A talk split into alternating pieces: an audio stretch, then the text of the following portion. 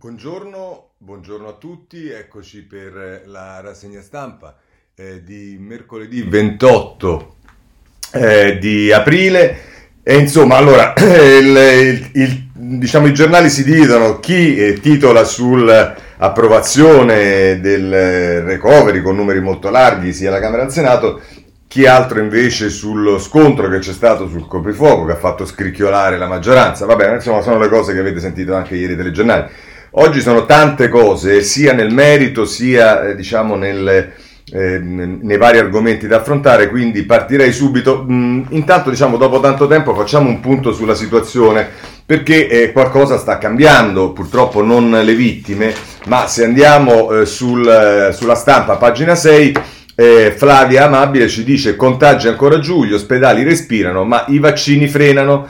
Tasso di positività sceso al 3,4% ai minimi dal 15 gennaio, variante indiana arrivata da un pellegrinaggio sul Gance. E poi nel taglio basso, se volete una parola di conforto come al solito, è Crisanti, fine, a fine maggio ci aspetta una nuova ondata, li usa presto per togliere la mascherina, considero inaffidabili tutti i tamponi antigenici, non solo quelli del Veneto, tra la variante indiana e quella inglese sarà un bel match. Ecco qua, se volevate due parole di speranza e due parole di, eh, come dire, di conforto, eh, pigliate un altro giornale, non pigliate la stampa e non leggete eh, Crisanti. Ma detto questo, eh, io comincerei con il coprifuoco perché sicuramente eh, l'argomento diciamo che dopo le distinzioni che ci sono state in Consiglio dei Ministri sul decreto approda al governo eh, cioè che eh, ha riguardato soltanto ehm, la Lega nell'astensione eh, nel voto in Consiglio dei Ministri ieri invece eh, in particolare alla Camera con l'ordine del giorno presentato da Fratelli d'Italia eh, c'è stato un ulteriore allargamento delle divisioni perché ad astenersi su quell'ordine del giorno, sul quale il governo ha dato un parere contrario, ci sono stati anche eh, Fratelli d'Italia, eh, scusatemi, c'è, stata anche Forza Italia, oltre alla Lega e le varie eh, diciamo, mh, gruppetti del centrodestra, chiamiamoli così, da Lupi, cambiamo cioè, e via dicendo. In tutto questo c'è la posizione di Italia Viva che, pur essendo diciamo, leale con la maggioranza, ha cercato in tutti i modi di spiegare che quell'ordine del giorno non è che era una cosa eh, drammatica, perché era un ordine del giorno che diceva, invitava il governo a valutare la possibilità di rivedere il tema del coprifuoco eh, in funzione dei dati epidemiologici. Insomma, personalmente penso un irrigidimento assai gratuito eh, che ha comportato che sicuramente oggi i giornali che eh, danno spazio nelle pagine successive alla prima a questo tema probabilmente avrebbero invece valorizzato di più il, la, il grande e importante voto che c'è stato ieri e le, le, le, il dibattito che c'è stato sul recovery plan. Ma tant'è, così vanno le cose. E allora, vediamo Paola Di Caro, il coprifuoco, spacca gli alleati, poi l'intesa, verifica a maggio. Lega e Forza Italia ottengono un ordine del giorno che prevede la revisione e non votano contro le mozioni di Meloni per abolirlo. Non erano emozioni, erano degli ordini del giorno, ma comunque è lite con PD e Movimento 5 Stelle. Questo scrive Paola Di Caro e poi però c'è il Corriere della Sera che eh, riporta un sondaggio con Cesare Zapperi, il 52% contro lo stop alle 22 in zona gialla, sì dal 41, quindi anche il paese sembrerebbe spaccato a metà su questo tema. La prima domanda che si pone è, a suo parere è giusto mantenere il cosiddetto coprifuoco alle 22 anche nelle zone gialle? Risponde sì il 41%, no andrebbe spostato almeno alle 23 il 30%, no andrebbe eliminato del tutto il 22%, non sa e non, e no, non sanno non indicano il 7%.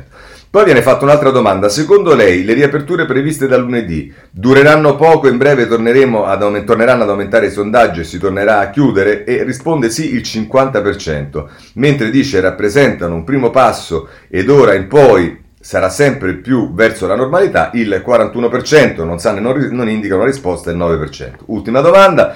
Secondo lei le persone continueranno a, spe- a, rispettare tutte le regole e le precauzioni per evitare l'aumento dei contagi? E qui c'è un dato significativo perché il 57% dice sì, la maggioranza lo farà come me.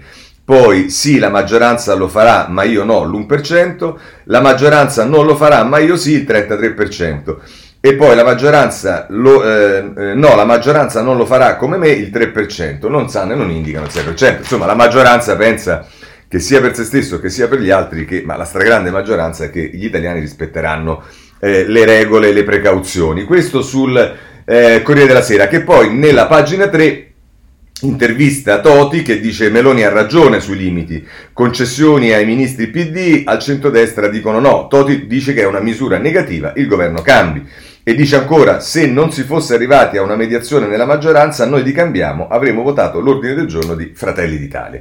E se c'è sempre, diciamo, Verderami c'è sempre una penna molto interessante e divertente, c'è il suo retroscena a pagina 3, i messaggi minacciosi e le sfide speculari nella maggioranza, parentesi, che non ha piani B. Le mosse di Salvini e il nervosismo di una parte dei Dem sulle riforme pesa la resistenza al cambiamento di alcuni apparati dello Stato. Così la vede, ehm, eh, la vede eh, Verderami sul Corriere della Sera. Eh, la Repubblica riporta su per giù le stesse cose, porta in più una intervista a un ministro, che è il ministro Garavaglia del turismo, che dice i divieti non aiutano, con i turisti saliranno PIL e occupati. Grazie a 2,4 miliardi di fondi avremo un'estate migliore, il settore sarà presto a livelli pre-Covid. E così vedete che eh, la Lega è schierata sulla posizione di, di Salvini. Eh, a questo punto voglio segnalarvi invece la stampa che dove c'è un'intervista a Maria Elena Boschi, che è la capogruppo di Italia Viva eh, alla Camera, eh, che eh, la mette così, no a posizioni ideologiche solo per far dispetto alla Lega e Alessandro Di Matteo che la intervista e dice Italia Viva chiede di modificare il coprifuoco per non fare un regalo a Salvini. Non teme che i contagi possano ripartire col via la vita notturna? E risponde la Boschi, quando pensiamo di modificare il coprifuoco, noi non pensiamo a Salvini, ma agli operatori culturali e commerciali, a cominciare dai ristoratori stravolti da mesi di chiusure. A noi stanno a cuore loro, non le, posi- le, posizioni di Salvini. Naturalmente occorre molta prudenza, vaccinare ancora di più e mantenere le precauzioni. Tenere chiuso dalle 22 per scelta ideologica sarebbe una follia. Il governo ieri si è impegnato a rivedere il coprifuoco nel mese di maggio e farlo sulla base dei dati dice l'intervistatore. Matteo Renzi dice che nella maggioranza qualcuno sogna un papete 2. Vuol dire che Enrico Letta, secondo voi, punta a far uscire la Lega dal governo? E risponde la Boschi che qualcuno anche nel PD sogna un autogol di Salvini è un dato di fatto. Che questo qualcuno sia Letta o altri non tocca a me stabilirlo. Credo che fare la battaglia sulle 22 per fare un dispetto alla Lega non faccia arrabbiare Salvini, ma gli italiani. Ancora di Matteo. Il PNRR è stato approvato un documento che non ha azzerato quello del governo precedente che voi avevate criticato molto. Italia Viva si aspettava di più e risponde la Boschi, questo PNRR adesso ha un'anima, una visione, ricorda il testo del 9 dicembre che Italia Via bloccò aprendo nei fatti la verifica del governo Conte? Era un testo totalmente diverso da quello di oggi. Il passaggio di Conte a Draghi non ha solo cambiato profondamente il PNRR, ha cambiato il futuro dei nostri figli. Ancora di Matteo, in ogni caso il Parlamento non ha effettivamente avuto molto tempo per analizzarlo, era una delle critiche che erano state fatte a Conte. Su questo penso che il nuovo governo debba fare più attenzione ai rapporti col Parlamento, lo abbiamo detto anche al Premier nel corso del nostro incontro a Palazzo Chigi.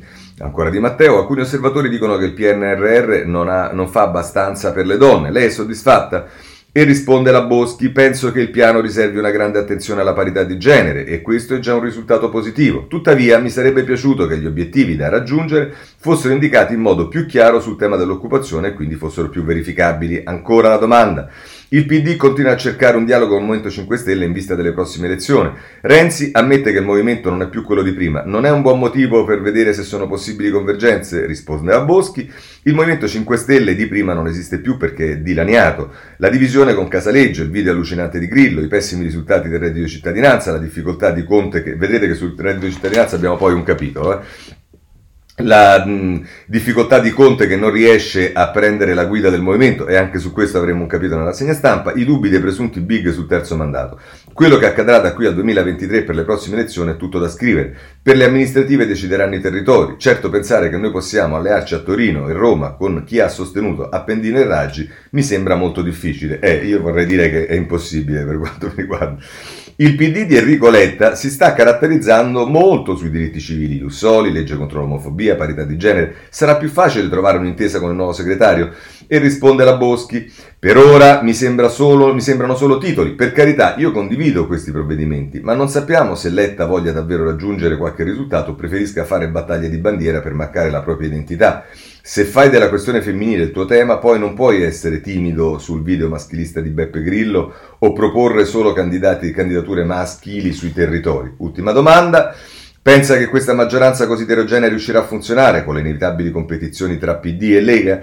E risponde la Boschi, dove deve funzionare? Non è in ballo il futuro del PD o della Lega, è in ballo il futuro dell'Italia. Sapere che alla guida della macchina oggi c'è Draghi è un elemento di fiducia enorme, ma non basta. I partiti più grandi devono smettere di farsi la guerra e pensare al bene comune dell'Italia. Così Mariana Boschi sulla stampa. Andiamo eh, avanti perché vi segnalo il domani che eh, a proposito dello scontro a pagina 5 la mette così Salvini stretto tra PD e Meloni trova l'aiuto di Renzi sul coprifuoco.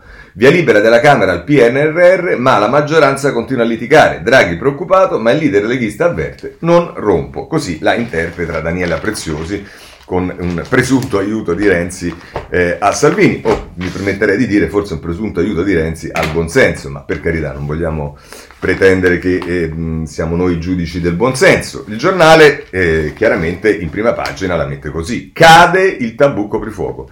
Il Premier cede alle, al pressing, a maggio pronti a rivedere in base ai contagi la misura più osteggiata e la sinistra perde la testa. Ora, questa storia di maggio eh, della possibilità, è una cosa che Draghi, a dire il vero, ha già detto eh, ampiamente quando ci fu il famoso decreto con eh, Salvini che voleva che fosse tolto il coprifuoco nel decreto e via dicendo. Draghi non disse no, Draghi disse in questo momento non si può, ma poi sulla base dei eh, dati eh, stabiliremo se invece si può cambiare qualcosa e quindi anche il coprifuoco. Quindi quella che viene oggi messa come un grande cedimento di Draghi al pressing e via dicendo, non solo dal giornale ma da tanti, di fatto è una cosa che già, era già nelle cose, per questo appare ancora più ridicolo il, lo scontro che c'è stato ieri, eh, ma insomma così è.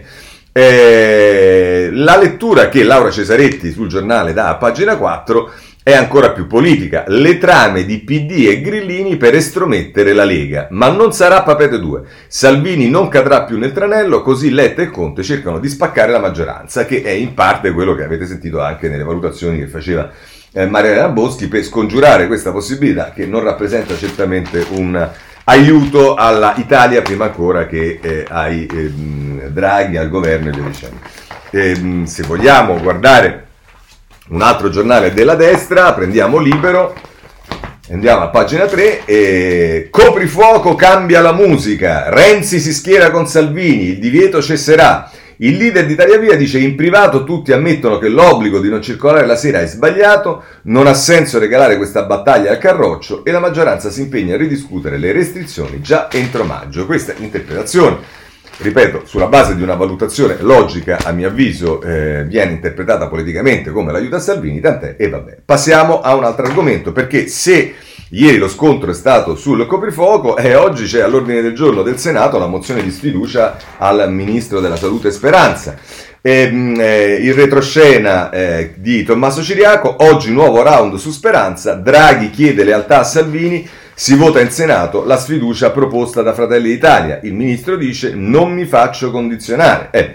E, mm, il Premier dice non si deve superare il limite, Giorgetti media e spinge per un incontro con il leader leghista. Va bene, questa è la situazione, vedremo domani, oggi che cosa accadrà e domani come la racconteranno i giornali, ma insomma le spine per il governo eh, messe ad arte, bisogna dire, dalla Meloni eh, ci sono ogni giorno, il problema è come, ripeto, i partiti poi cascano in questi tranelli, in particolare sul tema del coprifuoco. Ma l'altro tema del giorno è sicuramente il recovery, il voto del Parlamento, ne parlano tutti i giornali, eh, andiamo sul Corriere della Sera a pagina 4, la, il largo sia al piano Draghi, ora riforme per spendere bene. Eh, via libera in Parlamento, Meloni si astiene ma è duello con Salvini. Serviva una settimana, dice. No, io ho letto tutto, basta volerlo, rispondono i leghisti. E mm, Roncone fa un eh, racconto delle buvette, in particolare del Senato, sguardi bassi e attenzione. A Palazzo Madama il mercato di inizio anno sembra lontanissimo, ve lo ricordate il mercato con i, i responsabili, gli europeisti, eccetera, eccetera. Vabbè, dice giustamente Roncone è lontanissimo. Alla buvette chiacchiere tranquille e un Renzi meno spaccone. Il Premier li chiama due volte deputati e poi si corregge. Qui è il racconto sicuramente sì, di cose anche divertenti che ci sono state eh, al Senato. Tra l'altro c'è Giuseppe Alberto Facci che intervista ehm, la russa di Fratelli d'Italia che dice non ci, valut- non ci lasciano valutare, con un altro premier avremmo votato contro. E dice noi astenuti siamo un partito serio, alcuni titoli vanno bene, penso al sud e ai giovani, ma non ci è stata data la possibilità di leggere i contenuti. Vabbè, questa è l'accusa che muove eh, su Corriere della Sera la russa, che muove il... Ehm, il ehm, che muove Fratelli d'Italia, se poi andate a pagina 6, nel merito c'è una lunga intervista che Federico Fubini fa al ministro della funzione pubblica Brunetta che dice rimuoviamo il blocco delle lobby con la Unione Europea, un contratto di sei anni. Il ministro dice che Draghi dopo il 2023, perché no? Il recovery è un piano di riforme con eh, soldi intorno, così la mette sul Corriere della Sera eh, Renato Brunetta, intervistato da eh, Federico Fubini. È sempre interessante leggere Brunetta, al di là di come la, si pensi poi su eh, molte cose. Di fa da contraltare a questa intervista a Brunetta un'altra intervista a un ministro di peso del governo Draghi che è Cingolani, Repubblica è Luca eh, Fraioli che lo intervista e dice via la burocrazia, riportiamo da sole, ripartiamo da sole e vento. Eh, il ministro della transizione ecologica viene eh, anche qui intervistato in un'intera pagina. Eh, per il governo il PNRR non sarà solo un piano post pandemia, dice Cingolani, ma vuole gettare le basi per il futuro del paese e delle prossime generazioni. E a proposito di ambiente ed energia, il gas verrà usato solo per stabilizzare la rete elettrica, rinnovabili al 70% entro il 2030, ma per l'idrogeno è ancora presto. Anche qui, intervista interessante al ministro Cingolani, se la volete la trovate su Repubblica a pagina 5.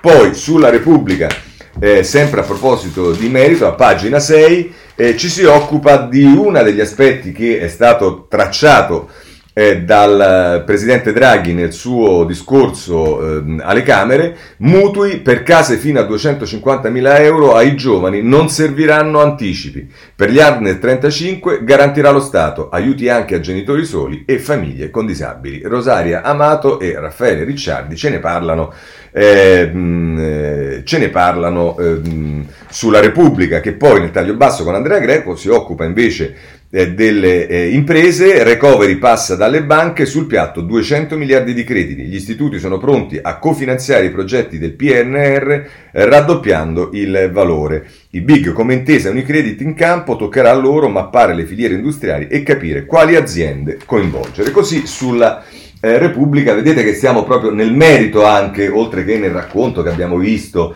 ehm, ne, nel merito dei provvedimenti. Una delle questioni che ha fatto molto discutere è il famoso eco bonus, di questo si occupa eh, il, la stampa, pagina 13, via gli impedimenti all'eco bonus, incentivi anche in caso di condono. Palazzo Chigi ha già la bozza del decreto Cingolani, aiuti per le ristrutturazioni estesi agli hotel, ok definitivo in un mese. E poi i fondi aggiuntivi per prorogarlo fino al 2023, come sapete, dovranno essere trovati nella eh, manovra di eh, bilancio. Eh, il giornale di Sallusti eh, si occupa con eh, eh, Minzolini eh, che mette in evidenza in prima pagina, e poi prosegue nella pagina 7, mette in evidenza è come mh, saranno le riforme il problema, sanità, sud e giustizia, le bombe sul governo, sarà guerra sull'utilizzo dei soldi per le riforme. Dice nel corridoio dei passi perduti, che sarebbe Montecitorio, quello che porta all'ingresso di Montecitorio e che si affaccia su piazza del Parlamento, l'ex ministro delle infrastrutture eh, del Conte 2, Paola De Micheli, lettiana delle origini, eh, mentre l'Aula sta per licenziare il recovery plan, scruta in prospettiva i veri scogli che dovrà superare il bastimento di Mario Draghi. Ne parla con un'aria di macerato compiacimento di chi, vittima della maggioranza extra large del dragone, ne coglie ora i possibili punti deboli. Eh, pensa un po' come diceva quello. Ehm, eh, vabbè. Eh, andiamo avanti, ehm, consolate con l'aglietto. Ehm, tempo, prima pagina. Il recovery porta Draghi al colle. Questa è la impostazione che dà eh, Bechis sulla prima pagina del Tempo. Nel testo tornano le riforme che l'Europa ci chiede da anni, ma ora garantisce il Premier. I tempi dei progetti finalizzati slittati al 2024 o anche al 2026, dopo la fine della legislatura. L'unico modo per cui l'Italia può mantenere credibilità è che diventi capo dello Stato, riferito a Draghi. Questa è l'impostazione che dà eh, il, eh, il, tempo. E il messaggero eh, a pagina 3 eh, torna, scusate, eh, lo devo mettere insieme prima quando l'ho detto, ma insomma torna sul super bonus, dice super bonus sconto anche agli alberghi e alle case in via di condono. Arriva un pacchetto di misure per, per ampliare la, la platea di chi può accedere alle agevolazioni, ma i costruttori chiedono di semplificare le verifiche sulla conformità urbanistica. E poi mh, ehm, diciamo sulla, ehm, eh, sulla scusate un attimo ehm, eh, sto guardando Eccoci qui, va bene. Eh, poi vedremo altri argomenti. Insomma, questo è il modo attraverso il quale il messaggero affronta eh, la eh, questione. Il sole 24 eh, ore. In prima pagina, mh, diciamo, il titolo di apertura è un raffronto su quello che avviene in Europa. Più risorse per ecologia e svolta digitale nel recovery plan di Francia e Germania. Berlino impegna quasi metà dei finanziamenti in progetti ambientali. Per il governo tedesco istruzione, innovazione e rinnovabili contro la crisi. Parigi punta su transizione ecologica e rafforzamento della coesione sociale. Quindi vedete iniziano ad arrivare i vari programmi dei eh, vari paesi e, mm, e, questo è quello diciamo, su cui puntano. Avevamo visto nei giorni scorsi eh, la Grecia e la Spagna, la Grecia che aveva un, un, piano molto ambizioso e molto credibile e vedete che stanno arrivando i progetti anche di Francia e eh, Germania. Eh, il Sole dedica anche a quello che succede in Italia, via libera al recovery, Draghi, il nostro nemico è l'inerzia istituzionale, così il eh, giornale di Confindustria sul eh, recovery. E poi vi segnalo che su due questioni del recovery eh, ci sono diciamo, un'intervista ad Elena Bonetti per quanto riguarda il tema delle donne, il piano spinge il lavoro delle donne più 4% al sud, eh, più 4% al sud più 5,5%. Eh, dice la Bonetti nell'intervista, eh, nel PNR di Draghi è reintegrato il Family Act, ora istituito un osservatorio nazionale per la parità di genere per il monitoraggio. Della Bonetti eh, si parla anche sul messaggero eh, a pagina 3 nel taglio basso, riferita alla scuola, asili, scuola e sostegno agli anziani, in campo interventi per 15 miliardi. L'obiettivo è quello di sostenere la natalità eh, del nostro paese, che è tra le più basse in Europa. Vedremo che in realtà il problema se lo trovano anche la Cina e l'America, se arriveremo alle notizie politica estera, ne parlano i giornali questa mattina, e, ehm, e, ancora a luglio dovrebbe scattare l'assegno unico, ma ci sono ancora nodi da sciogliere per l'attuazione, sì c'è il tema dei decreti attuativi, l'abbiamo visto ampiamente nei giorni scorsi. Ehm, eh, vorrei a questo punto eh, segnalarvi sul tema del recovery due editoriali. Il primo è quello di Veronica De Romanis sulla stampa, eh, che eh, diciamo in prima pagina la mette così, l'occasione è imperdibile. Ora mh, mm, non posso leggerlo tutto, vado direttamente a pagina 21 e cerchiamo di prendere l'essenziale di questo intervento della De Romanis, che eh, dice... Ehm, un monito alle forze politiche che hanno governato fino ad ora eh, eh, fa, fa, riferimento alla, alle riforme mancate sostanzialmente, a quello che ha detto Draghi. Molte di loro, le forze politiche, oggi siedono al tavolo dell'esecutivo, hanno approvato il piano che cambierà il paese eh, convinte, eppure in questi anni hanno fatto davvero poco per lo sviluppo, il lavoro, l'inclusione e la sostenibilità. Che tipo di credibilità possa avere agli occhi dell'Europa che ci presta i soldi, ma soprattutto a quelli delle giovani generazioni che dovranno accollarsi un debito monstre che aumenta nel disinteresse generale? A esaminare il dibattito politico c'è poco da essere ottimisti. Prendiamo il caso di quota 100, una misura fav- fortemente voluta dalla Lega ma approvata anche dal Movimento 5 Stelle durante il Conte 1. Lo scopo era quello di aumentare l'occupazione giovanile attraverso il pensionamento anticipato degli anziani. Virgolette, chi esce dal mercato del lavoro libera tre posti per i giovani, assicurava allora Ministro degli Interni Matteo Salvini e del Lavoro Luigi Di Maio. Per inciso, il primo è attualmente alla guida della terza forza di maggioranza e il secondo è parte del governo in veste di responsabile degli esteri. Questa staffetta generazionale, come era davvero prevedibile, non c'è stata. E per fortuna, guai a una società che mette i giovani contro i vecchi e guai a chi, avendo responsabilità di governo, compie l'errore di considerare statico il mercato del lavoro. Uno esce e l'altro prende il suo posto e ritiene che l'occupazione non possa o non debba aumentare. Percorrendo questa strada si arriva dritti dritti al declino, proprio quello che Draghi vuole scongiurare attraverso il PNRR.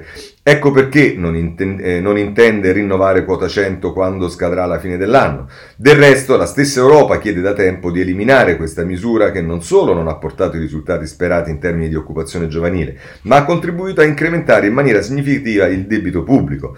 Nel documento di economia e finanza DEF, approvato dal governo Draghi, quindi anche dai ministri della Lega e del Movimento 5 Stelle, si evince come, in seguito a quota 100, la spesa pensionistica in rapporto al PIL abbia raggiunto lo scorso anno il picco del 17,1%. Nonostante ciò, Salvini e con lui gli esponenti della Lega continuano a rivendicarne la validità. La scorsa settimana Mario Draghi ha tranquillizzato l'Europa. Il suo governo porterà a compimento gli investimenti progettati nei tempi stabiliti e implementerà le, for- le riforme mai fatte fino ad oggi. Non verranno smontate come avvenuto in passato con quota 100 e con le tante deroghe alla riforma Fornero, Garantisco io, avrebbe detto il Premier alla Presidente della Commissione. Poi abbiamo visto che mh, questa, cosa, mh, questa frase, garantisco io, Draghi l'ha smettita ieri in aula al Senato, ma insomma, eh, della Commissione Ursula von der Leyen. Questa garanzia personale, anche se non espressa in questi termini letterali, ecco appunto, però è stata messa virgolettata, è sicuramente necessaria, ma non è sufficiente. L'attuazione del PNRR dipende in gran parte dal grado di maturità e sincerità della classe politica. Su questo Draghi non ha potuto dare rassicurazioni. Così così, eh, Veronica De Romanis. Voglio segnalarvi, non ho il tempo di leggerlo, ma che un altro editoriale sul tema del eh, recovery eh, con delle critiche viene dal domani con Salvatore Bragantini che dice abbattere la foresta per svendere la legna. Troppo cemento nel PNRR. Questa è la critica che fa il domani. Chiudiamo questo capitolo e passiamo eh, un attimo alla Tema Draghi, perché? Perché qui sul foglio ci sono due cose che vanno segnalate. Nella pagina dell'inserto, la prima pagina dell'inserto, c'è eh, Michele Salvati che parla proprio di Draghi. Draghi oltre la pandemia. Siamo sicuri che un governo tra forze politiche ideologicamente opposte debba essere considerata come un'esperienza unica piuttosto che una nuova normalità? Una sfida centrale per il PD del futuro. E questo è Salvati che parla ehm, non solo quindi di Draghi eh, come prosecutore, eh, si, si, si, lascia intendere fino alla fine della legislatura, eh, del, eh, di leader di questo governo, ma anche della stessa maggioranza, pur con tutte le contraddizioni. E vedete che questo è un po' in contraddizione con chi mh, invece pensa che Draghi dovrebbe andare a fare il Presidente della Repubblica, il tempo in prima pagina con Bechis. In tutto questo eh, c'è di mezzo il governo e ce ne parla Claudio Cerasa, il direttore del Foglio, che eh, affronta il tema dei 100 giorni decisivi di Draghi. E tra l'altro Cerasa dice, eh, fa riferimento a un certo punto quando Draghi parlava in, eh, in aula, eh, leggeva le date nelle quali devono essere provvedimenti, a un certo punto ha fatto una battuta dicendo certo a maggio tanti, eh. E, e dice eh, Cerasa, il riferimento di Draghi al calendario fitto di fronte al quale tra pochi giorni si troverà il suo governo e a giudicare da ciò che è stato scritto nero su bianco nel PNR, la strada per arrivare in forze al 2021 non sarà lastricata di soli vaccini. Mettetevi comodi, entro l'8 maggio la commissione istituita dal Ministero della Giustizia in materia di processo sanzionatorio del penale, nonché in materia di prescrizione del reato, dovrà presentare una relazione che entro la fine dell'anno prenderà la forma di una legge.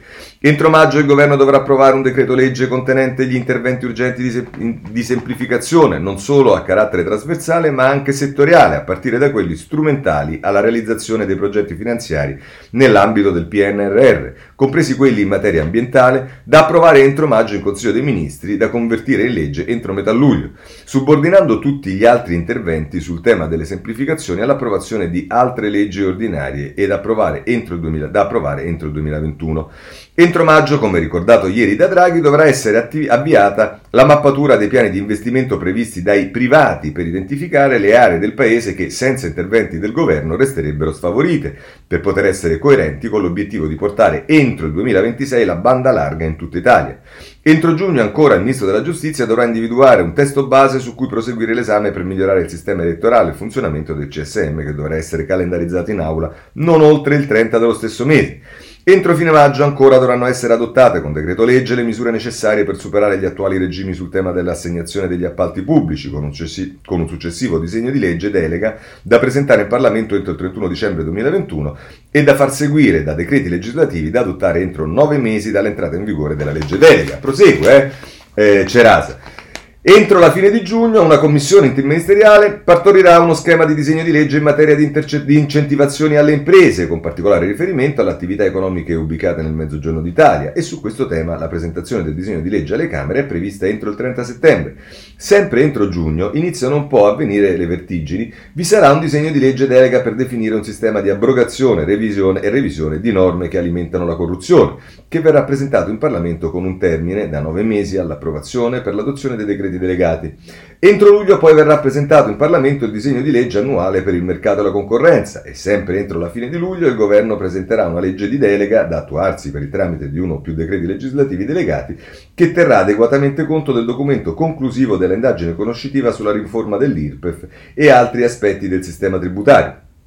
In altre parole, conclude Cerasa, per non essere troppo dispersivi nel giro di pochi mesi, Draghi dovrà trovare un modo per fare sulla concorrenza, sulla semplificazione, sulla giustizia, sulla pubblica amministrazione, sugli appalti, sul fisco, sull'anticorruzione, tutto quello che i partiti non hanno avuto la forza di fare negli ultimi anni. È possibile che Draghi riesca a portare la Lega su una linea opposta a quella avuta finora sulla concorrenza? Eh, è possibile che Draghi riesca a portare il Movimento 5 Stelle su una linea opposta rispetto a quella avuta negli ultimi anni sulla giustizia? È possibile che Draghi riesca a portare il PD su una linea opposta rispetto a quella avuta negli ultimi anni sulle semplificazioni. Non dubitiamo di tutto questo, ma dubitiamo fortissimamente del fatto che la maggioranza che abbiamo osservato fino a qui possa continuare ad essere con continuità la stessa anche nei prossimi mesi, quando più o meno a tutti i partiti verrà chiesto più eh, o meno ogni settimana di votare una legge che più o meno costringerà gli stessi partiti ad archiviare un pezzo del proprio passato. L'attuazione del recovery sarà una sfida per i partiti e per la loro capacità di rinnovarsi, ma sarà anche una sfida per Draghi, che avrà l'occasione di dimostrare se nei prossimi 100 giorni, oltre a una visione mica male, avrà anche un coraggio all'altezza della situazione. Good luck, così conclude Cerasa sul foglio. Eh, bene, abbandoniamo anche Draghi il governo e mh, mm, affrontiamo rapidamente un tema che ci portiamo avanti da tempo, ma insomma è quello delle ripartenze, soprattutto che cosa ci aspetta quest'estate. Possiamo andare sul Corriere della Sera, nelle pagine 8 e 9. Il piano per l'estate è in tre fasi, corsi gratis, eh, scusatemi, eh, qui ci si riferisce alla scuola, comunque eh, va bene, così affrontiamo anche eh, questo capitolo. Il piano per l'estate è in tre fasi, corsi gratis da giugno a settembre, stanziati 520 milioni, coinvolti tutti da tre anni alle superiori, ma partecipare non sarà obbligatorio. E, ehm, tra l'altro, su quella sera, a proposito di, di Crisanti e eccetera, eccetera. C'è un'intervista invece un po' più incoraggiante di Margherita De Bacca al virologo, al virologo Maga che dice già nota la variante, si riferisce eh, appunto a quella indiana che si è diffusa in India e non ci preoccupa, efficaci i vaccini esistenti. La metto qui perché sta sulla, sulla eh, diciamo sulla um, stessa pagina e, e così um, ci siamo occupati eh, anche del, di dare una parola di conforto, diciamo. E, um, scusatemi, sulle ripartenze voglio segnarvi anche la stampa, un milione di italiani a cena fuori non basta, danni per 9 miliardi. Chi lo dicono è il bilancio dei ristoratori dopo le riaperture. Senza spazi esterni più della metà dei 250.000 locali sono rimasti chiusi. Eh, questo è diciamo, quello che evidenzia la stampa, quindi le ripartenze sono attese da tutti, ma il tema del coprifuoco, il tema dei, del dentro o fuori eh, rimane un problema che crea un'ulteriore divisione tra eh, le imprese che eh, gestiscono il ristoro, i ristoranti e compagnia bella, perché quelli che hanno i tavoli possono, quelli che non hanno i tavoli non possono. Ma visto che siamo andati sulla scuola, voglio segnalarvi eh, anche qui rapidamente, eh, altri, altri, giornali, in particolare il giornale a pagina 5, si va in classe pure d'estate e subito i sindacati litigano. Scuola su, aperte su base volontaria per recuperare la socialità. Piano da 510 milioni, CISL favorevole, CGL no. Ecco, ti pareva? Tutti la scuola, eh, e poi quando si tratta di fare qualcosa, tra l'altro queste sono cose che se non erro Draghi aveva detto già nel suo intervento di presentazione del governo per la fiducia alle Camere, ma insomma, chi ovviamente da sempre è contrario eh, a, diciamo, alla riapertura delle scuole perché le considera un fatto non, non, non, di sicurezza, eccetera, eccetera, è il tempo che ha fatto spesso campagna su questo e che non si smentisce. Valentina Conti a pagina 6, genialata, a scuola d'estate, il ministro vuole aprire le classi a luglio e agosto, per favorire il recupero della socialità. Critici alcuni presidi, le aule raggiungono temperature invivibili, prima bisogna trovare una soluzione. E vabbè. eh, diciamo che siamo nell'ambito dei cagadubbi, non c'è mai qualcuno che si dice sì c'è un problema e cerchiamo di dare una soluzione. E chi pare si arrende è invece l'ex eh, capo del CTS, coordinatore del CTS Miozzo, che annuncia sul messaggero in prima pagina e poi a pagina 7 Lascio, vado via, sono stanco, sulla scuola le regioni sbagliano. Questa è la notizia del giorno, vedrete, vedrete ce ne eh, occuperemo. Voglio segnalarvi un giornale che è sempre attento sul tema della scuola ed è l'avvenire che non solo in prima pagina fa un titolo eh, con restate a scuola, ma la R iniziale co, tra parentesi, quindi sarebbe state a scuola e restate a scuola, oltre mezzo miliardo di euro per corsi e frequenza volontaria negli istituti, è quello che abbiamo visto anche su altri giornali, ma che poi dedica le pagine 4 e 5 eh, con eh, Paolo Ferrario a pagina 4, recuperi, socialità e disagio educativo, la scuola immagina un'estate diversa e ehm, si dice stiamo costruendo un ponte per il nuovo inizio, ha sottolineato il ministro Bianchi, plaude la segretaria della CISL Scuola Gissi, finalmente una proposta seria.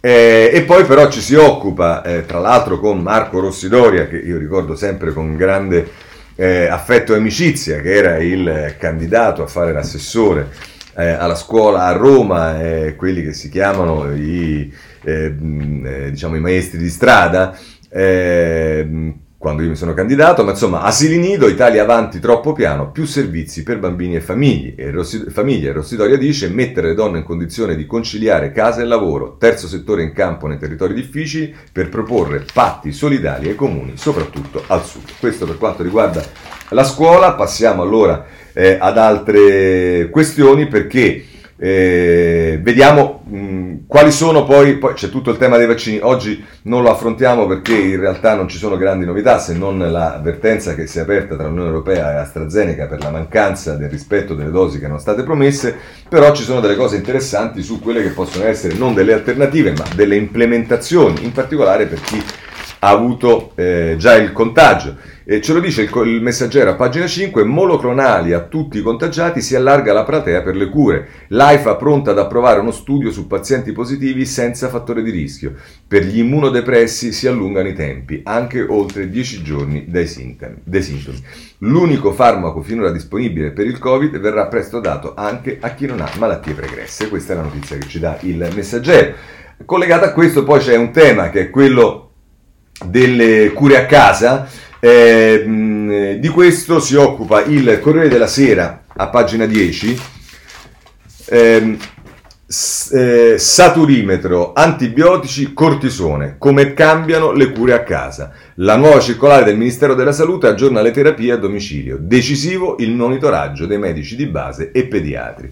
È eh, la rubrica domande e risposte curata da Silvia Turin sul eh, Corriere della Sera, pagina 10, una eh, valutazione eh, direi abbastanza diversa, quella che fa libero a pagina 6, eh, che la mette così, le cure domiciliari restano un miraggio, rimane consigliata la vigile attesa e l'uso della semplice tachipirina, i monoclonali si potranno usare a casa, ma solo in casi gravissimi, nuova circolare del Ministero della Salute, vedete come viene letta in modo diverso la stessa cosa tra giornali che ovviamente sono schierati in modo eh, diverso. Eh, chiudiamo, chiudiamo, questo argomento con eh, la segnalazione, il tema della Green Pass, il tema della privacy dicendo, vede un dibattito che il messaggero sviluppa ospitando due posizioni, quella di Carlo Nordio, l'inspiegabile resistenza del garante al pass verde, e quella della Ginevra Cerrina Feroni, che è la vicepresidente dell'autority, che dice la privacy ha sempre bisogno di una tutela. Chi è interessato a queste questioni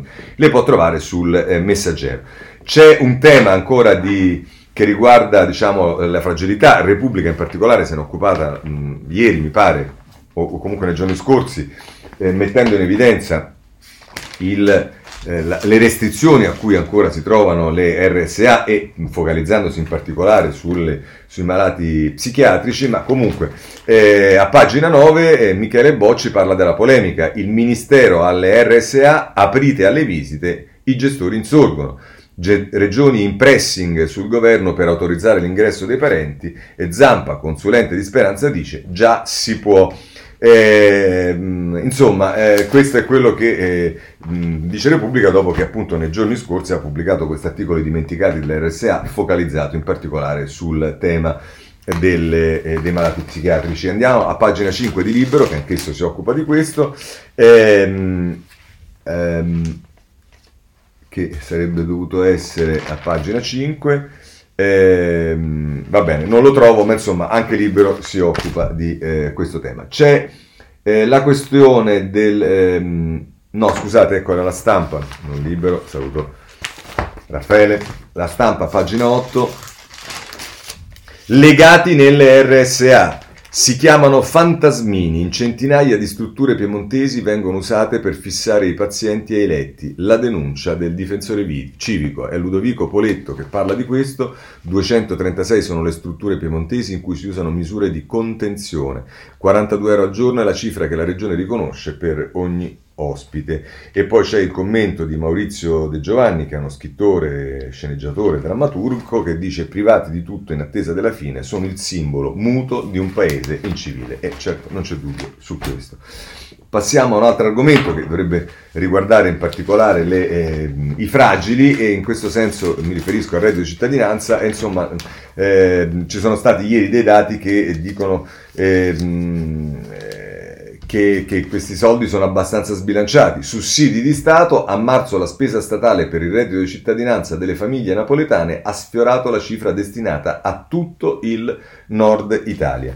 E poi c'è Domenico De Masi, che è sociologo, eh, che dice non fatevi distrarre dai furbetti, la realtà del sud è drammatica. In Navigator hanno trovato lavoro a oltre 350.000 persone, questo è un successo. Ma non si è accorto nessuno, eh, dobbiamo dire la verità, non è certamente quello che pensa eh, libero che a pagina 5 costa 13 miliardi e non aiuta i poveri. Il reddito grillino è un pozzo senza fondo, scrive Elisa Calessi. Il sussidio è andato a decine di affiliati alle cosche, ogni giorno uno scandalo, soldi pure a profughi, usurai e furbetti vari. Ecco la, il bilancio che fa eh, libero del reddito di cittadinanza. E, ehm, a questo punto vorrei prendere un ultimo capitolo, lo faccio con il Corriere della Sera, ci sono cose anche su altri giornali, ma che è quello della cultura, perché a pagina 11 il Corriere della Sera la mette così con Paolo Conti. Si alza il sipario e la cultura è già sold out. Già 100 le sale cinematografiche hanno riaperto e si sono riempite i sindacati alla scala ripartenza doppia con Ciaili prima di Muti. E nel taglio basso, a proposito di card, c'è Giuseppe Sarcina che parla di una trattativa in corso, una card per aprire l'Europa ai turisti americani, allo studio le certificazione vaccinale. Nel 2019 dagli USA 4,4 milioni di visitatori in Italia. Eh, questo è un altro tema, quello del turismo che va bene, e la cultura che affronteremo un'altra volta. Veniamo rapidamente alla politica. C'è intanto da parlare del Movimento 5 Stelle. Due giornali in particolare se ne occupano, la stampa a pagina 11, Casaleggio si tiene l'elenco degli iscritti e frena l'investitura di Conte al leader. Il manager non consegna i dati da cui dipende il voto sull'avvocato, pressing del Movimento 5 Stelle sull'ex premier, si occupi delle amministrative. Questo è il retroscena di Ilario Lombardo che mette in evidenza eh, che eh, diciamo, la vita nel Movimento 5 Stelle non è ancora semplicissima, tant'è che il Corriere della Sera ci dice che Conte vuole far slittare il via del nuovo Movimento 5 Stelle, la grana del direttivo, il lancio dopo l'estate, timori per l'esito del voto locale, sempre più voci di scissione, 30-40 eletti pronti ad uscire. E tra le cose spine di Conte ci sta il vertice eh, di, le, le, tappe che, hanno, che, dovevano portare Conte sono la, il vertice di Roma per la leadership, il discorso ai gruppi parlamentari, il problema del debito degli eletti con Rousseau e poi la presentazione di Maggio che invece però sembrerebbe con questo articolo di Manuele Buzzi slittare. Collegato a questo non può che esserci il tema eh, del, di Grillo, eh, qui diciamo ci sono articoli che eh, informano su quelle che sono le strategie difensive eh, in particolare di Grillo, che avevamo già emer- visto emergere ieri sui giornali. Nuove prove su Grillo e gli amici, la fine delle indagini slitta ancora. Eh, Giuseppe Filetto eh, parla e con un articolo poi da Porto Cervo eh, di Paolo Bertizzi, che è l'inviato dalla stanza di Silvia alla casa dell'incubo, le 15 ore del mistero. E addirittura qui ci stanno le fotografie della casa dove si sarebbe consumato, diciamo, eh, questo, eh, lo stupro. Ehm, vorrei andare anche sul Corriere della Sera perché eh, se ne occupa a pagina 13, ci dà una informazione aggiuntiva A casa Grillo Francesco dormiva, gli altri confermano la sua versione, ma la ragazza, violenze da tutti, voci su una possibile richiesta di rito abbreviato, rito abbreviato. Giusy Fasano, anche in questo caso inviata a Tempio Pausania, ci racconta eh, questa, mh, diciamo, quale sarebbe la strategia, quali sarebbero le, testimonianze che arrivano e tra l'altro nel taglio basso si porta anche la presa di posizione dell'ex portavoce di Conte Casalino che dice il video di Beppe non avrei parlato così, diciamo che pure Casalino non è che si è risparmiato mai nel come dire deliziarci delle sue eh, prese di posizione, alcune volte diciamo non meno eh, problematiche di quelle del video di Grillo. Ma insomma, andiamo eh, sul, um, sul, giornale perché il giornale del Movimento 5 Stelle se ne occupa nelle pagine 11 e 12 e lo fa a modo suo. A pagina 11 la controinchiesta del commissario Grillo per salvare il figlio. Ingaggiato un medico legale deve studiare la vittima. Rito abbreviato in caso di processo. E qui eh, Massimo Malpica ci parla delle, ehm, appunto della strategia difensiva di Grillo. E, ehm, eh, detto questo, eh, mh, mm, a pagina 12 invece Stefano Zurlo, l'ipergiustizialista Santoro ora scopre che i PM sbagliano. Il caso Grillo rompe le certezze del tribuno. Perché sentire i ragazzi un mese dopo? Indagini un po' così. I guai del sistema, giustizia e politica, questo è eh, diciamo quello che evidenzia sul giornale Zurlo. Eh, per quanto riguarda il PD, voglio, mh, mm, diciamo, anche qui non c'è molto oggi. Eh, mi pare che il PD sia più concentrato a fare a braccio di ferro con la Lega che non a eh, parlare di se stesso, però ne parlano gli altri. Intanto la stampa, pagina 10, PD sia le primarie a Torino, su Roma e Lazio, i paletti, Movimento 5 Stelle. Zingaretti si candiderebbe se Letta trovasse un accordo con i grillini per non perdere la regione. Ecco quello che ci dice eh, ci dicono Carlo Bertini e Maurizio Tropeano sulla situazione eh, del PD su eh, Roma e Torino. Bah, vedremo, non voglio commentare perché l'ho fatto già troppe volte, voglio segnalarvi invece il riformista che dedica molto spazio, da una parte c'è a pagina 2 eh, una intervista con Luciano Canfora, nel paese di Gramsci non c'è più la sinistra, il riformismo di Bettini zero eh, è Umberto De Giovannangeli che lo intervista. Altra cosa sono le riforme strutturali che intaccano il sistema capitalistico fondato sul profitto, ma quelle può farle solo la socialdemocrazia e in Italia non esiste. Con i 5 Stelle alla deriva, il PD punterà su Berlusconi. Che tragedia, mamma mia. E se volete però, Michele Prospero invece in prima pagina e poi prosegue nella pagina 3, eh, ricostruisce un po' il PD eh, e però con, mettendolo in parallelo con le origini del populismo. Infatti l'occhiello è 1993, le origini del populismo e poi, virgolette, mandateli in galera, chiuse virgolette, diceva Galli della Loggia. Nasce così l'amore del PD per i grillini. Neanche Veltroni disdegnava le manette. Il populismo penale ha una lunga storia prima di arrivare alle leggi liberali, tipo la cosiddetta spazzacorrotti. Il fatto che oggi l'elevato eh, pretenda garantismo selettivo familiare rivela la pochezza degli eroi dell'antipolitica. E dice ancora, dall'1 vale 1 al 4 vale 1, dall'abolizione della prescrizione al limite dei 7 giorni per denunciare uno stupro, quando inizia il giustizialismo, torniamo al 93 e leggiamo gli scritti degli intellettuali. Così il riformista a proposito del PD. Per quanto riguarda, eh, abbiamo visto il Movimento 5 Stelle e PD, voglio segnalarvi eh, due eh, editoriali, uno di Galli della Loggia sul Corriere della Sera, ci si occupa del centrodestra, Galli della Loggia mette in evidenza eh, diciamo, il fatto che ehm, va a coprire sia, Salvi, sia la Meloni sul tema Copasir, sia Salvini sul tema invece degli sbarchi e del processo che lo riguarda.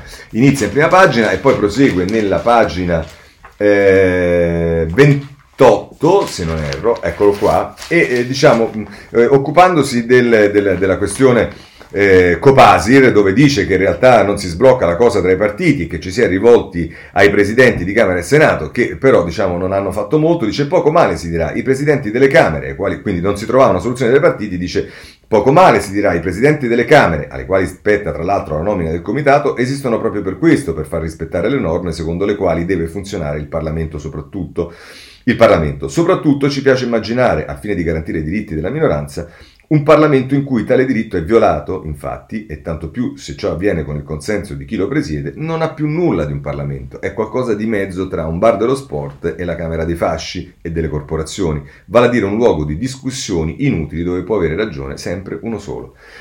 È a questo punto che avviene qualcosa di davvero singolare. I due presidenti della Camera, Maria Elisabetta Alberti Casellati e Roberto Fico, investiti della questione, decidono infatti di spogliarsi dei propri poteri. Invece di invitare il senatore Volpi a lasciare il suo posto a un presidente designato da Fratelli d'Italia, decidono di non decidere e rimandano la palla ai partiti, se la vedano tra loro e cerchino loro un accordo. Che però, data la natura della disputa, dove un, comp- un compromesso è palesemente impossibile, naturalmente non si trova. E così, nonostante la lettera della legge, nonostante i pareri di una schiera di costituzionalisti dei più vari orientamenti, ma dal primo all'ultimo favorevoli al vicendamento, nonostante la moral suasion esercitata pare dalle sedi più autorevoli, nonostante tutto, da settimane la questione è ferma, lì, e il Copasir è di fatto paralizzato. Ancora una volta sul senso dello Stato e delle istituzioni ha prevalso insomma lo spirito fazioso dell'appartenenza, oltretutto da parte di chi era meno ragionevole ris- eh, aspettarselo. Poi si passa al tema di Matteo Salvini si fa riferimento al fatto che eh, diciamo, Matteo Salvini nel prendere la decisione di, di, di, bloccare i porti eccetera eccetera sarebbe stato mosso da ragioni politiche e non già per difendere un interesse dello Stato. E qui passiamo alla difesa di Salvini in qualche modo. Dice, dice Galina Loggia, a me pare un argomento che suscita molte perplessità. Infatti, se da parte di Salvini, ministro, c'è stata una violazione comunque dimostrabile e palese di qualche disposizione di legge, è fin troppo ovvio che egli vada portato in giudizio e condannato.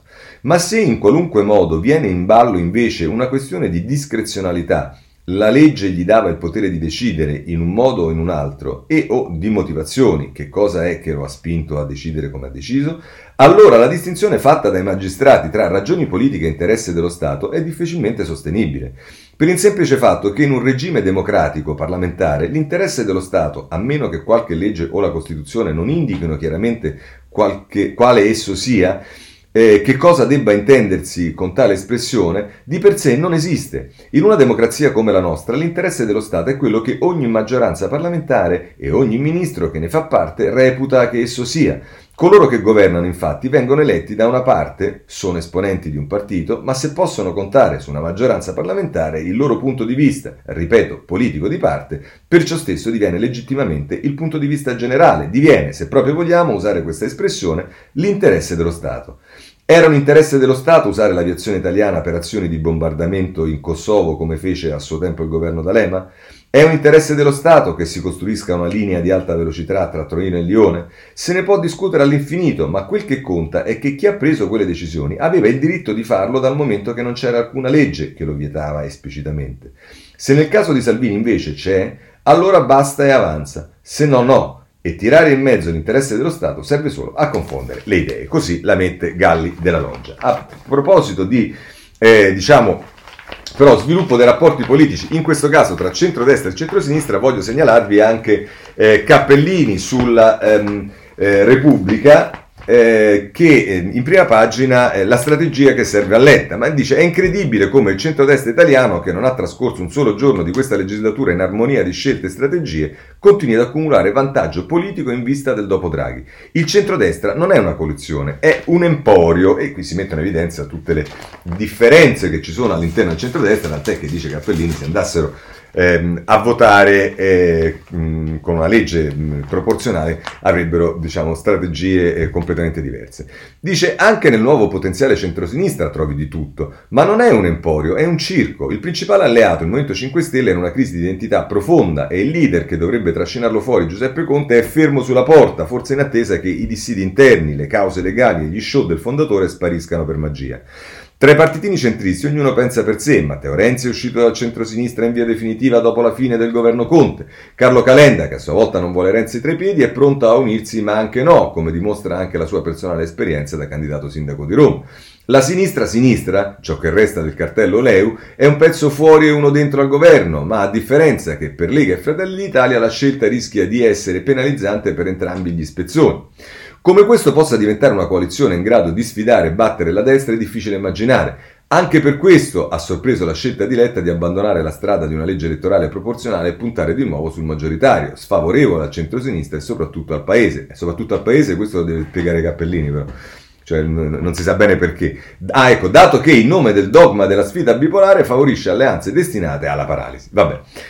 Ci sarà un motivo del resto se a dispetto della brevità dell'esperimento di governo politico più coeso dell'ultimo decennio è stato quello tra Lega e Movimento 5 Stelle, avversari nelle urne ma capaci di trovare accordi su molti punti qualificanti. Il problema del PD non è Movimento 5 Stelle sì o Movimento 5 Stelle no, è arrivato Cappellina dice. Al di là delle sfumature lessicali, Letta ha confermato l'impegno di Nicola Zingaretti a costruire un campo di alleanze che comprenda il Movimento 5 Stelle.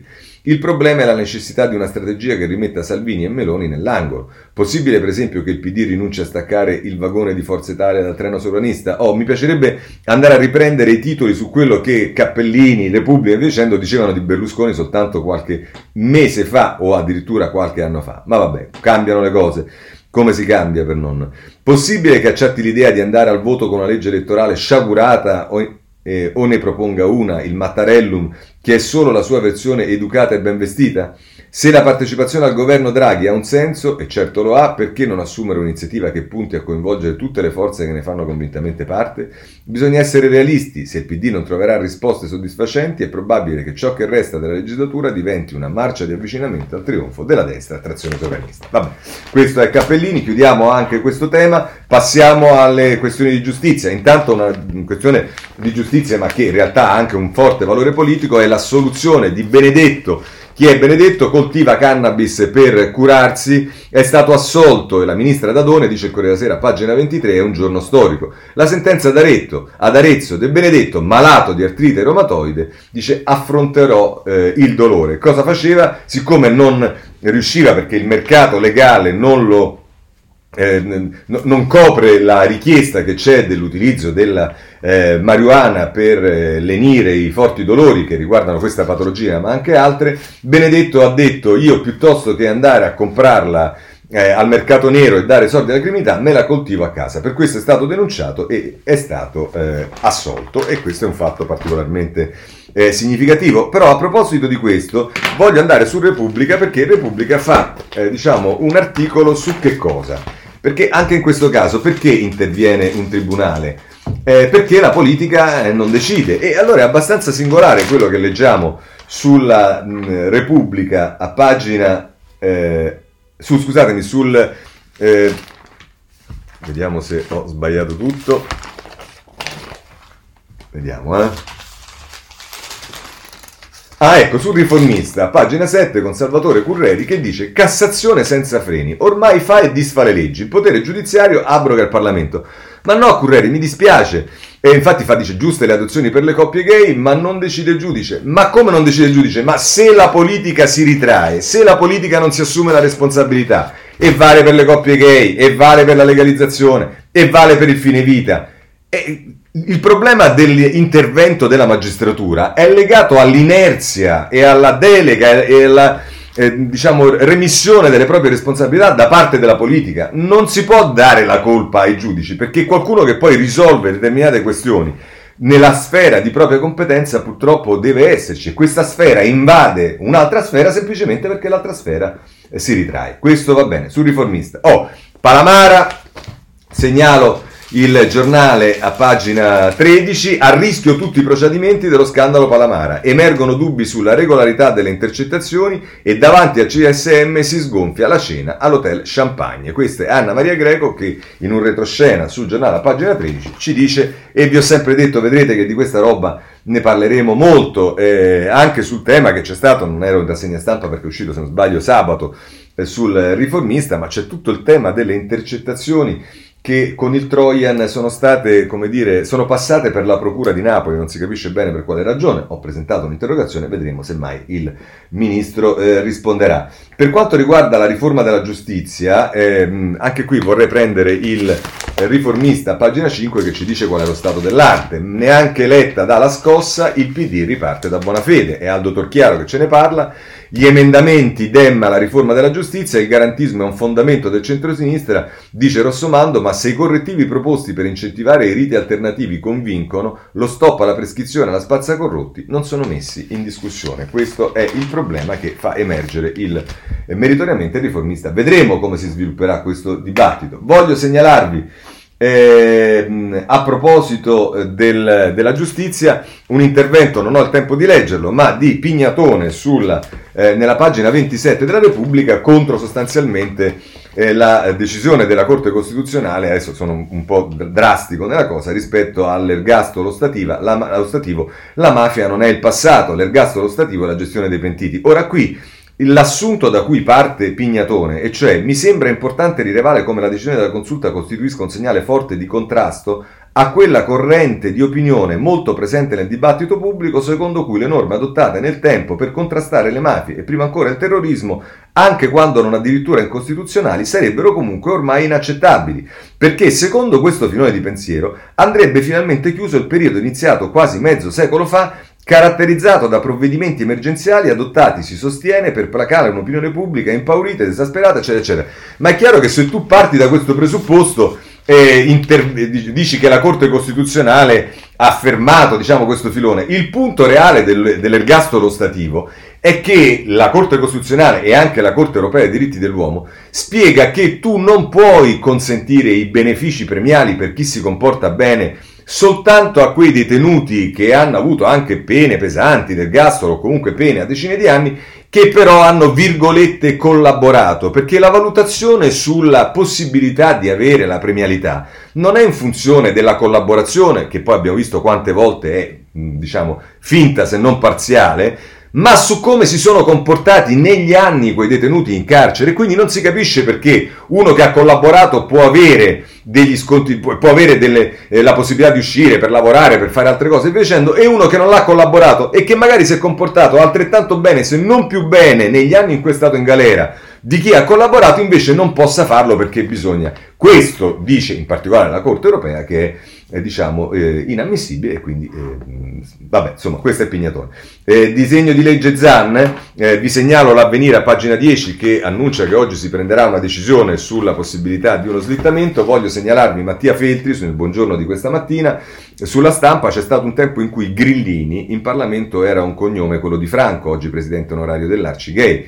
Quando fu eletto nel 2001 dichiarò estinti due millenni di prescrizioni perché avrebbe proposto una legge contro l'omofobia, ma al governo c'era il centrodestra e la legge non si riuscì nemmeno a impostare. Nel 2006 però fu eletto Romano Prodi e Franco Grillini disse ok, ora ci siamo, subito una legge contro l'omofobia. E invece, metti la sinistra al posto della destra, il prodotto non cambiò, niente legge.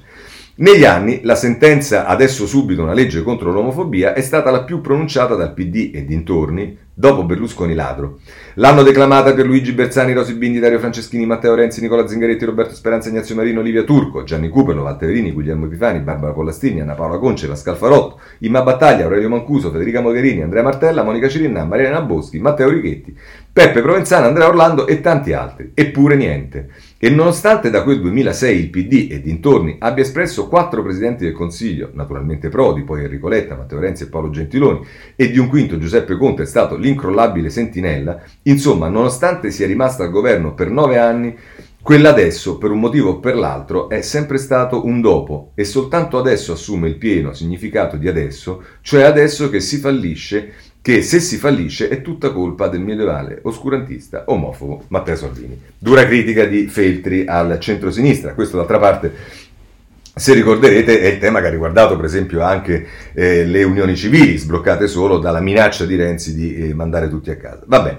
questo sulla stampa. Segnalo eh, tre eh, questioni che riguardano presunti scandali. Il primo è il domani, gli affari segreti di Conte Amara parla dell'ex premier EPM, prima di scendere in politica Conte ha ricevuto contratti di consulenza da Acqua Marcia per centinaia di migliaia di euro. L'ex avvocato dell'Eni dice raccomandai, eh, lo raccomandai a cento fanti, il leader del Movimento 5 Stelle dice è una calunnia e vabbè questo è quello che ci dice il domani.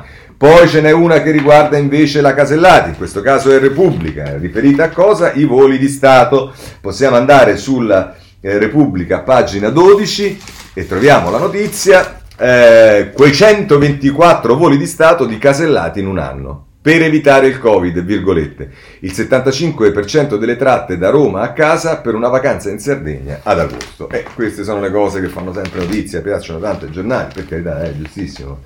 E poi c'è il tema che ieri mi sono dimenticato, ho appuntato, mi sono dimenticato, ma ne approfitto oggi perché il riformista ci ritorna a bomba che riguarda il presidente dell'ENI voluto dal Movimento 5 Stelle, vi ricordate, membro del Consiglio di amministrazione del Fatto.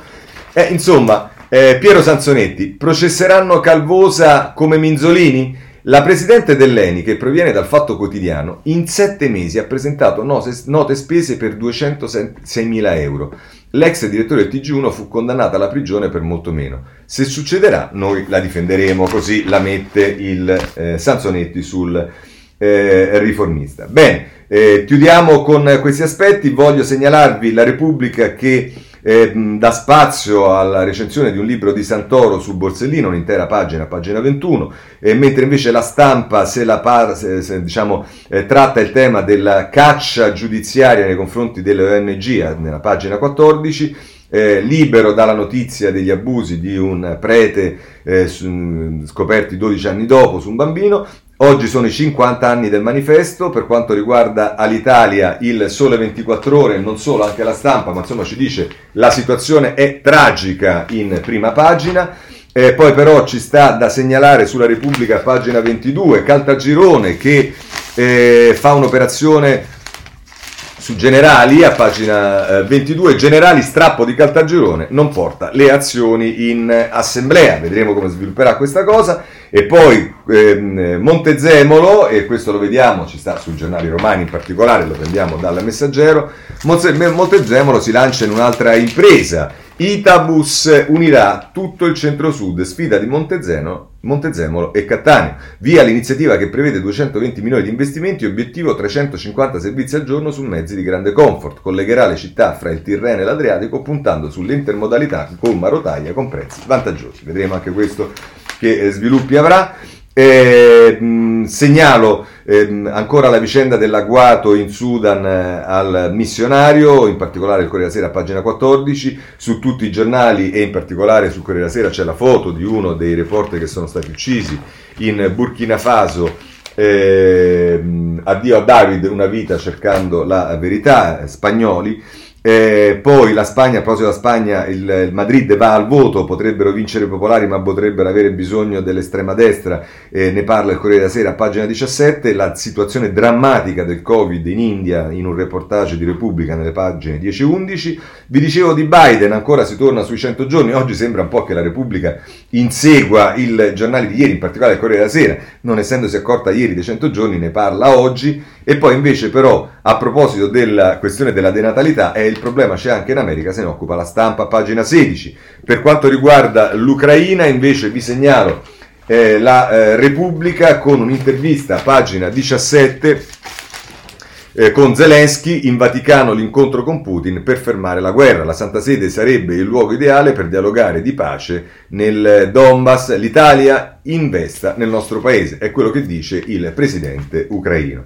Eh, chiudiamo con Johnson, ci sono guai per Johnson, sembrava che andasse tutto eh, a tarallucce e vino, tutto bene perché il vaccino e via dicendo, invece no, riprende la guerra, ce lo dice in particolare il giornale a pagina 14, attacco totale a Johnson per morti accatastati, casa rifatta e Superlega. La frase shock svelata dall'ex braccio destro, meglio migliaia di vittime che il lockdown. Così chiudiamo la, rassegna stampa di oggi, vi ringrazio per avermi ascoltato, se volete ci vediamo domani alle sette e mezza.